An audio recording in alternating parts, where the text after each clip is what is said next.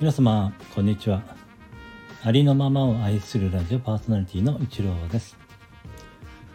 今朝ですねスタンド FM の事務局の方から通知をいただきました。あなたの放送が合計2万7000回いいねされましたという通知でした。いつも私の放送をご視聴くださりいいねをしてくださっている皆様のおかげです。心より感謝申し上げます。ありがとうございました。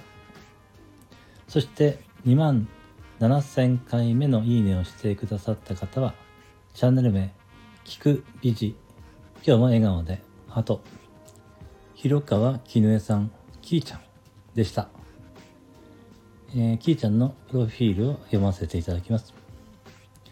幸せ体質を作る笑顔のナビゲーターキーちゃんが尊敬する方の本を朗読してお伝えする聞く美字コーナーや様々な学びから掴んだ幸せに生きるコツや気づいたことをお届けしてまいります。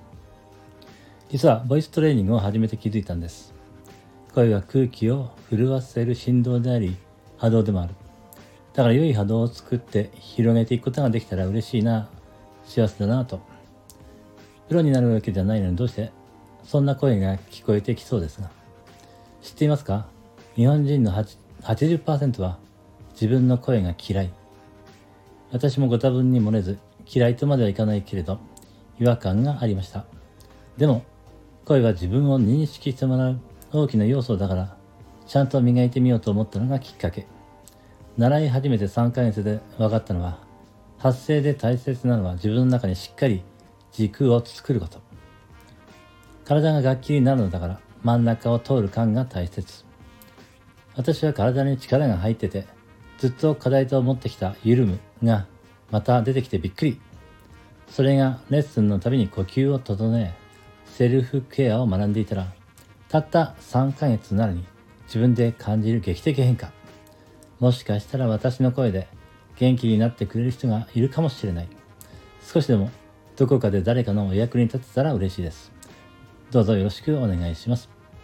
ということでね、えー、プロフィールに書いてくださっています。そして Twitter とね、インスタもされていますので、もしよろしかったらフォローしてください。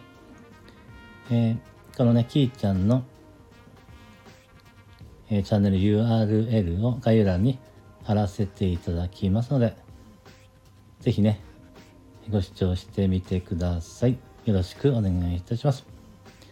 えー、それではですね、改めまして、えー、私のね、放送をお聞きしてくださっている皆様、本当にありがとうございました。心より感謝申し上げます。それでは、この後も素敵な一日をお過ごしください。ありのままを愛するラジオパーソナリティの一郎でした。それでは次の配信でお会いしましょう。